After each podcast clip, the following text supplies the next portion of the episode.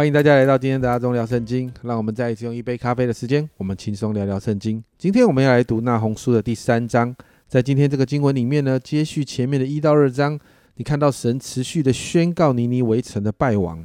那在1到3节，我们看到神对尼尼微城的评价，在第1节这样说：祸灾，这流人血的城，充满谎诈和强暴，抢夺的事总不止息。在这个地方呢，祸灾它表达的是一种惊叹，而不是威胁哦。也就是说，神对于尼尼微城这样做了这么多坏事，表达一种惊叹，你们怎么可以做这么多坏事哦？所以代表尼尼微城呢，极度的败坏，而且充满了罪恶邪淫的事情，甚至他们对外的征战，他们极其残忍，杀害许多的人，这都是不讨神喜悦的。接着5到7节，我们再一次看到在第5节，万军之耶和华说：我与你为敌，我必揭起你的衣襟，蒙在你脸上，使列国看见你的赤体，使列邦观看你的丑陋。神再一次提到要与尼尼微这个城为敌哦，甚至让列国来鄙视他们，因为尼尼微城会被审判，而且他们会变成荒凉的地方。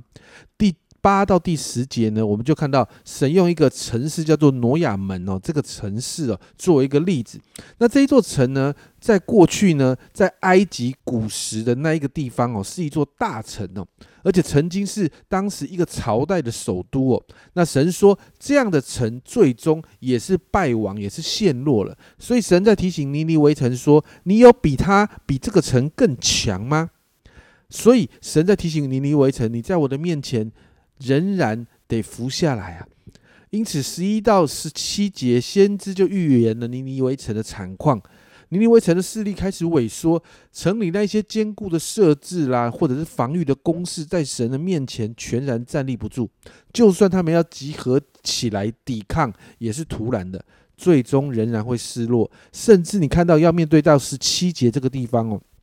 这里说到你的首领多如蝗虫，你的军长仿佛成群的蚂蚱，天凉的时候其落在篱笆上，日头一出便都飞去，人不知道落在何处。你看到这个惨况是最后人都不知道要落在何处了，你就看到尼尼微城最后面对的荒凉跟悲惨。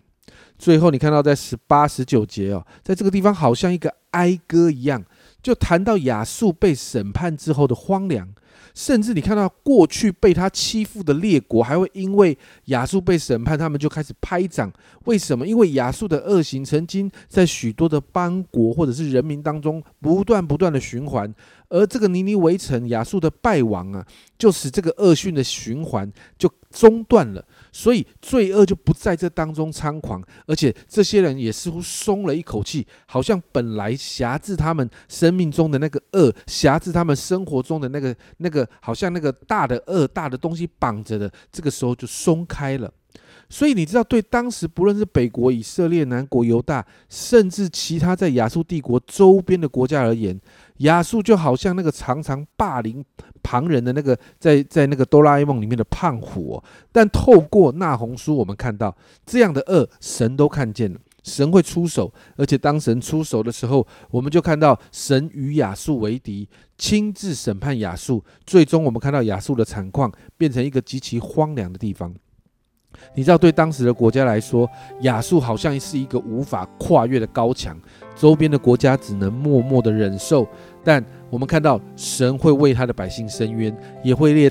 为当时的列国伸冤。诗篇103篇6节那里说到，耶和华施行公义，为一切受屈的人伸冤。神是会替我们伸冤的神。因此，如果今天你正在一些冤屈的当中，神明白你的痛苦。早上我们就为着我们所受到的那些不公不义，都带到神的面前来，求神介入，让神来处理。我们让我们自己进入神的保护当中，我们求神再一次赐下医治与恢复在我们的当中。我们一起来祷告。主啊，今天早上我们再一次，主啊，从经文里面看到，神你是替列国，你是替你的百姓伸冤的主。主啊，因此我们向你来祷告。主啊，我们今天，主啊，就把我们在我们现在正在遭遇的那些不公不义，主啊，那些让我们非常非常痛苦的事情，主，我们今天早上就全然的交在你的手中。主啊，主啊，求你替我们伸冤。主啊，主啊，让我们不再用我们人的血气来做，乃是主啊，主啊，把我们带到你的面前。主啊，我们所流的眼泪你都知道，主啊，我们面对的难处你都知道，因此主啊，我们求你介入，欢迎你进到我们的难处里面。谢谢主，主，我们知道在你的里面，主，我们就再一次要得着恢复跟释放。谢谢耶稣，这样祷告，奉耶稣基督的圣名求，阿们。亲爱的家人们，神会替我们伸冤，所有的委屈都带到神面前吧，让神亲自来介入，让神亲自来处理。这是阿忠聊圣经今天的分享，阿忠聊圣经，我们明天见。